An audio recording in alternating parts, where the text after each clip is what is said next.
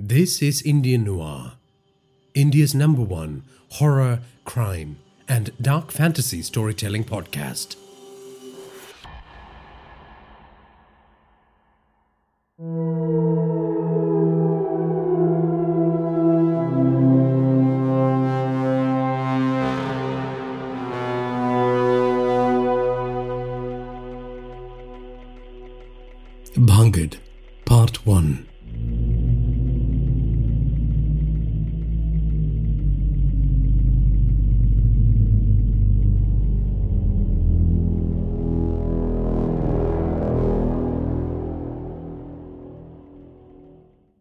Your pants off, Ashish Nair said with a mischievous smile.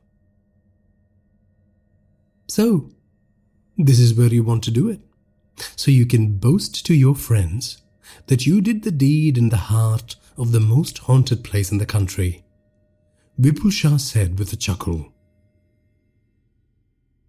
Well, we better get started before the ghosts get here, Ashish said as he threw his belt to the floor and dropped his pants. Why? Are you afraid you're not going to be able to get your cock up? Vipul said. Ashish laughed in response. His laughter echoed through the timeless walls of the Bhangarh fort. The ruins, which were bathed in moonlight, were nestled in the arms of a green valley like a necropolis that had shunned the grace of God. Bats screeched as they flitted about in the dark innards of the old fort, and insects chirped incessantly, like an infernal chorus praising the darkness. It was close to midnight when the two young men reached the small palace, which was the final building in the fort complex. The stone structure was set into the green hills that towered behind them with malicious intent. They had not come across a single soul, neither living nor dead, during their nighttime adventure. There are no ghosts here, Buddhu, Ashish said. They are stories cooked up by uneducated idiots. Like the villagers who warned us against coming up here? Vipul questioned his lover. Exactly, Ashish said. Vipul partially agreed with Ashish. He did not believe in the supernatural. His private school education would never allow him to commit to the idea that the dead could rise from the graves and haunt old ruined forts. Nevertheless, the eeriness of the place sent chills down his spine every time he heard a creak or a splash or a distant bang. They had been backpacking through Rajasthan for nearly a month, and in a few days, this glorious trip of theirs was going to end. Why not finish it off with a glorious night of sensual pleasures? Vipul understood the appeal of adventurous sexual escapades. But most importantly, he was starting to fall in love with Ashish. Every time they made love, it was as if the world was made anew. It had new colors, new joys, new sensations. Vipul had decided to confess his love the next day. Ashish had set down their two torches on the ground before making his move. The beams of light from the torches created strange glowing orbs on the decrepit walls. They were like circular portals to other places, other worlds. Vipul turned around, planting his hands against the walls. He smiled as he relished the feeling of Ashish pulling down his pants.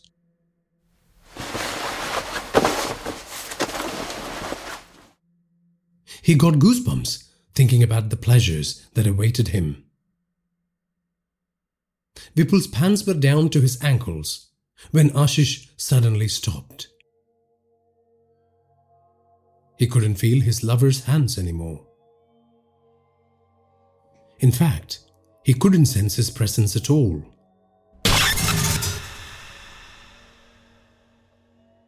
It was as if Ashish had retreated into the oppressive stillness of this ancient place. Ashish? Vipul said. What are you doing there? There was no response. Are you trying to tease me? Or is this another one of your stupid pranks? Vipul pulled up his pants and waited for a few moments. Ashish? He said. Vipul did not have the courage to turn back.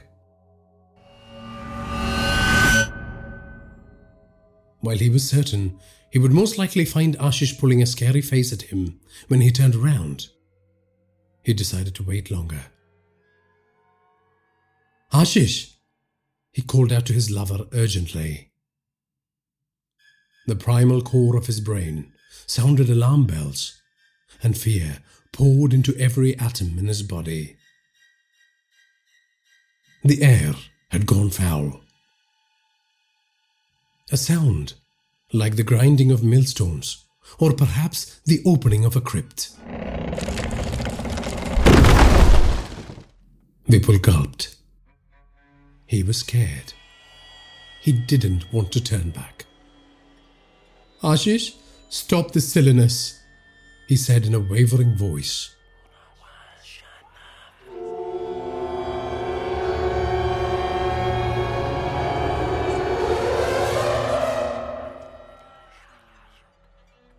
It started as a slight whisper. Then it built up steadily into a chorus of whispers uttering a phrase that was unclear. Vipul sharpened his hearing to decode the chant. It was all around him now, the horrible whispers. Have you something, something? Vipul struggled to make out the words.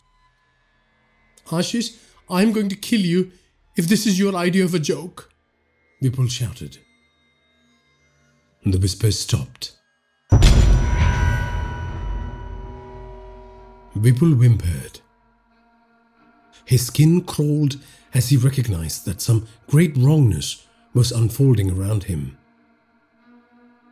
It was pouring out of the walls of this wretched place, leaking down from the ceiling, clawing its way out of the cracked floor which was a carpet of weeds. The whispers started again. This time, it was right behind him. Hundreds of mouths chanted the mysterious query right into his ears. And this time, the words were clear. Have you seen the yellow sign? Have you seen the yellow sign? Have you seen have you have you seen the yellow sign? Have you seen the yellow sign? Have you seen the yellow sign? Have you seen the yellow sign?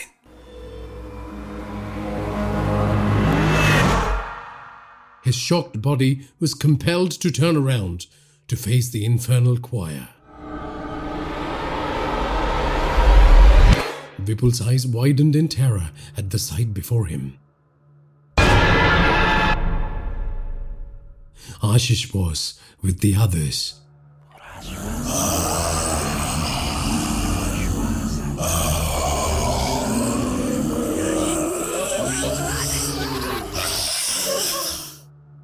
And he joined the others in prying open Vipul's screaming mouth and thrusting their fingers into his throat in a quest to unravel the mysteries of the yellow sign.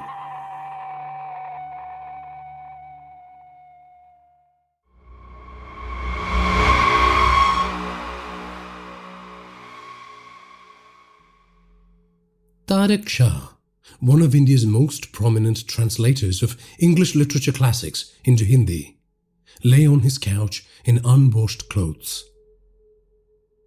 He was surrounded by empty whiskey bottles. Tarak snored gently, and saliva drooled out of the corners of his mouth. All the windows in the apartment were closed, so the stench of alcohol, stale food, and despair hung over it like a pall. A manuscript, bound in worn leather, lay open on the coffee table. It was an obscure play penned in 1895 by an unknown author, which Tarak's half Indian, half French literary agent pal Kalki had mailed to him with the hope of engaging his interest in translating the work. Tarak had managed to read the first four pages over the last two days, between bouts of heavy drinking.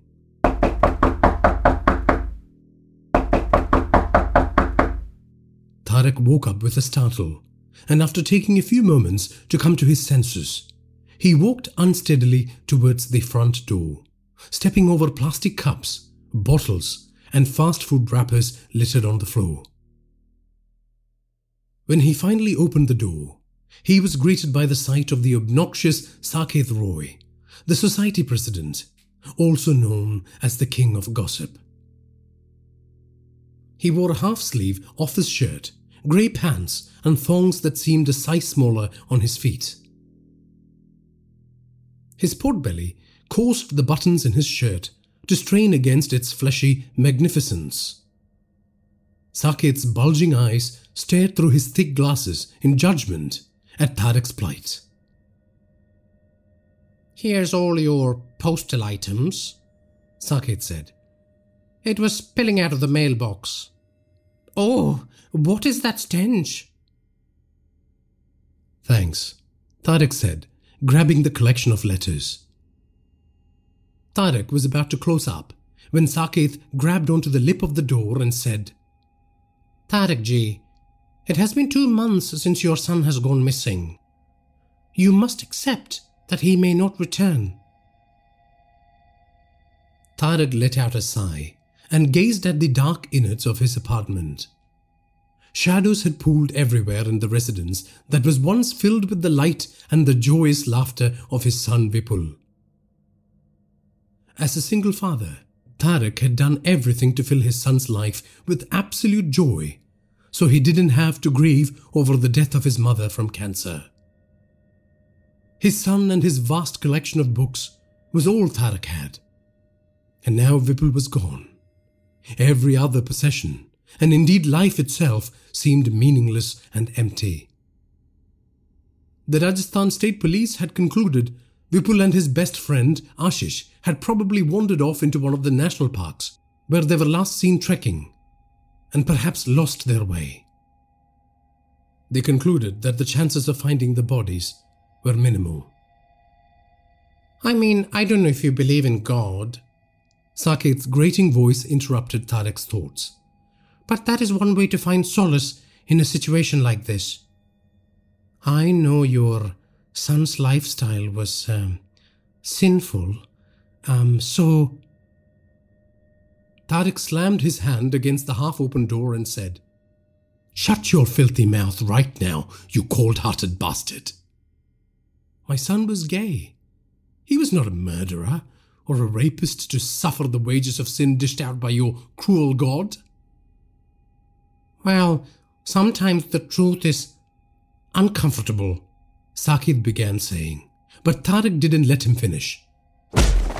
He threw a hard right jab that snapped Saket's head backwards. Saket shouted in pain and reeled. A blinding light filled Tarak's vision, and sharp pangs of pain tore into his head, forcing him to double over at his waist. He thought he was going to puke his guts out all over the floor. Slowly the pain receded, and Tarak was able to stand up straight. Saket was still standing opposite to him, his back pressed against a wall. He was holding onto his left cheekbone and threatening to call the police on Tarak. When he regained his composure, Tarak said, Fuck off, you fucking monster, and slammed the door in Saket's face. Once again, there was semi darkness in the apartment. Only his angry panting broke the silence of his empty nest. The discomfort returned with greater fury now. A bout of vertigo caused by the alcohol in his system assailed him and he felt unsteady on his legs. He threw the sheaf of letters on the coffee table and slumped down onto the couch. He fell into the arms of a restless sleep, into a nightmare. Tarak was on the banks of a still lake set underneath a night sky filled with pitch black stars. The surface of the water body was like a dispassionate sheet of glass. In the distance, a cluster of spires, minarets, and towers formed an ominous city on a hill. A luminescence, akin to a corrupt aurora borealis, shimmered over its towering structures. He had not seen a city like that before, not in his travels to England, Greece, France, or Egypt. He could make out a yellow tinge to the paintwork on the buildings. Tarak walked on the sand and the pebbles of that desolate shoreline, eager to reach the city. He couldn't feel the wind against his face. He did not meet anyone on the way. His feet made no sound as it dug into the soil. An odd stillness dwelled everywhere, as if time had stopped to indulge in this madness. No, time had not stopped of its own volition. Someone had imprisoned it in this domain. Time was in the thrall of some maleficent being yet unknown to him. Suddenly, a thrumming resounded from the depths of the lake which grew louder with each passing second before reaching an ear piercing crescendo. Then it too died down. Tarak halted. He could now hear a faint call from the ramparts of the city on the hill. Even though it was a faint human cry, he recognized the voice instantly. He would know that voice anywhere. Papa? Papa? Vipul called out to him. Tarak opened his mouth to utter words of assurance. Vipul, I am coming to you, beta, he wanted to say, but he had lost his ability to speak.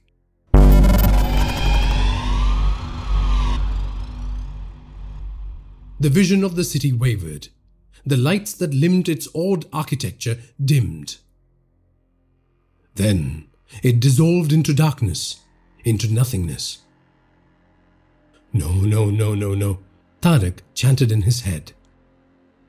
He fell to his knees and wailed silently.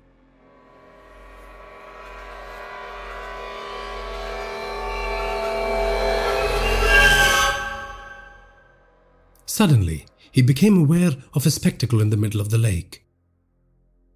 He saw a tiny boat occupied by two individuals. He was certain the lake was empty just moments ago. The glow of a lamp resting on one of the thwarts of the boat revealed a princess dressed in an opulent gown, and a larger figure in yellow tattered robes seated opposite to her. The sinister figure's hood was pulled over his head, and his face was obscured by shadows, even though the light from the lamp should have highlighted his features. Their voices carried over the lake, and Tarak could hear the conversation between them as if he was seated right beside them. That was not part of our original agreement, the man in the yellow robe said. Well, if that's the case, as the princes of this mighty kingdom, I demand you reveal your face. Take off that mask, the princess said, slamming a fist on her thigh. The hooded figure said nothing for a few moments before shaking his head as if he was disappointed in her. He leaned forward and whispered something in the princess's ear.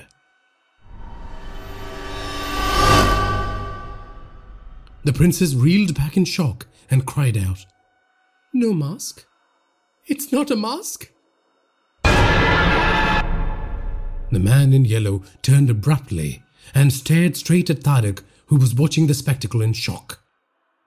The finer details of the pallid mask was less clear in the distance, but no less terrifying, as it cored into Tarak's soul like a cursed worm. The princess's screams rang through the shoreline.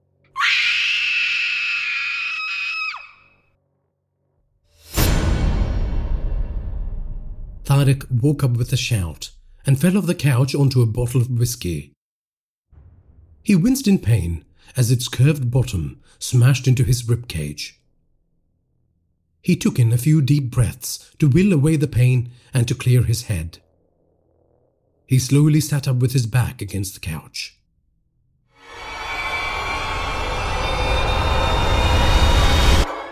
His eyes fell on a shape in one of the shadowy corners of the living room. He tried to focus on the silhouette, even as it grew larger, inviting whatever little light was present in the apartment onto its terrifying form. The yellow robes, the pallid mask, the man from the dreams.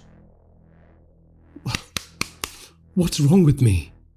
Tarak said, slapping his face vigorously. The terrifying hallucination was gone. Or at least he thought it was a hallucination. I need to fucking stop drinking so much. Tarak said. A postcard on top of the pile of letters caught his eye. The handwriting on it seemed familiar. Vipul! Tarak shouted suddenly, scrambling over to the coffee table to grab the correspondence. It was posted from Rajasthan two weeks ago, and it featured an illustration of an old fort on one side and a hastily scrawled message on the other. Papa, I am at the Bhangarh fort. You must come for me. I will explain when you get here. Come soon. Come alone. It was Vipul's handwriting, all right. Bhangarh fort? In Rajasthan? Tarak muttered. Was this a hoax? Had his son been kidnapped? And could this be the first step in securing his release? Was he having a mental breakdown? So many questions for which Tarak needed answers. But he already knew the answer to the most important question. Was he going to accept his son's request? Yes, he was. There was nothing in the world that he wouldn't give up to have his dear son back in his arms again. His baby boy, who sang nursery rhymes to him late into summer nights, who watched Tom and Jerry with him and laughed raucously on lazy Sunday mornings. His champion swimmer, who brought back scores of medals from sporting events held at school. His entertaining K pop dancer, who saved him from slipping into depression and despair so many times in the last decade. The postcard looked genuine, and Tarak was prepared to go to the very depths of hell for his son.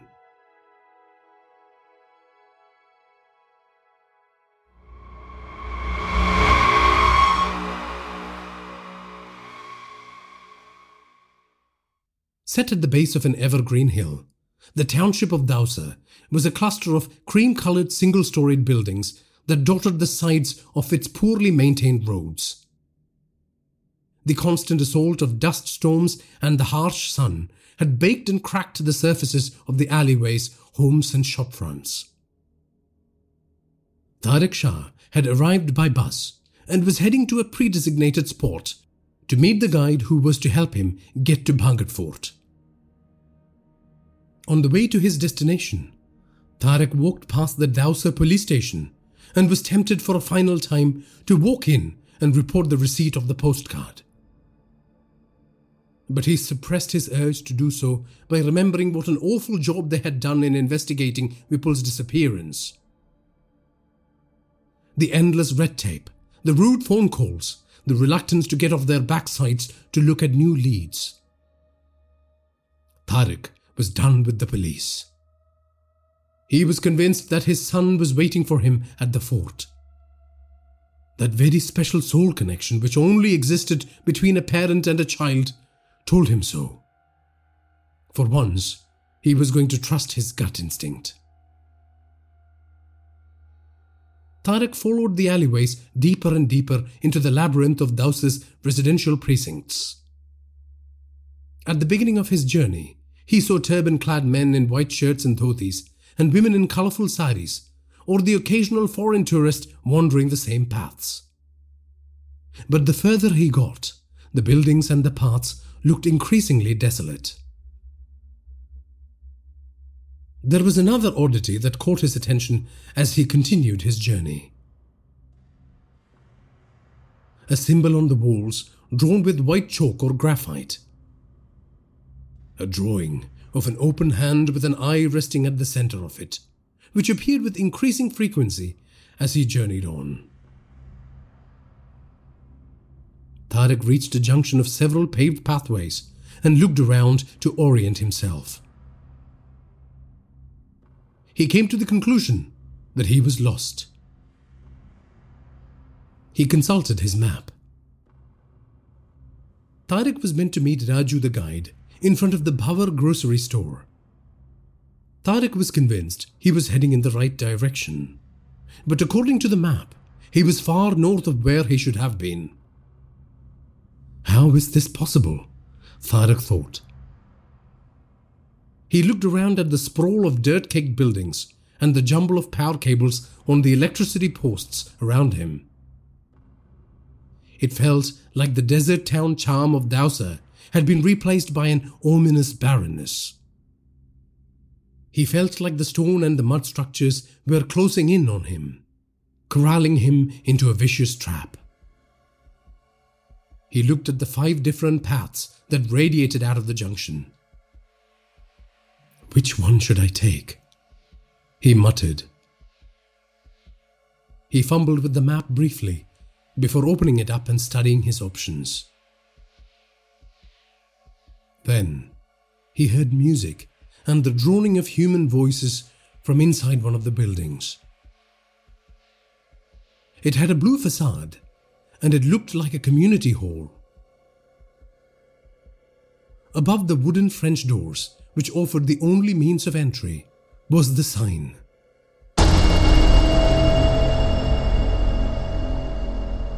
The hand with the all seeing eye resting in its center. Seeing that he was lost, Tarak decided to seek the assistance from the occupants of the hole. He quickly glanced at the ominous symbol staring down at him before opening the doors.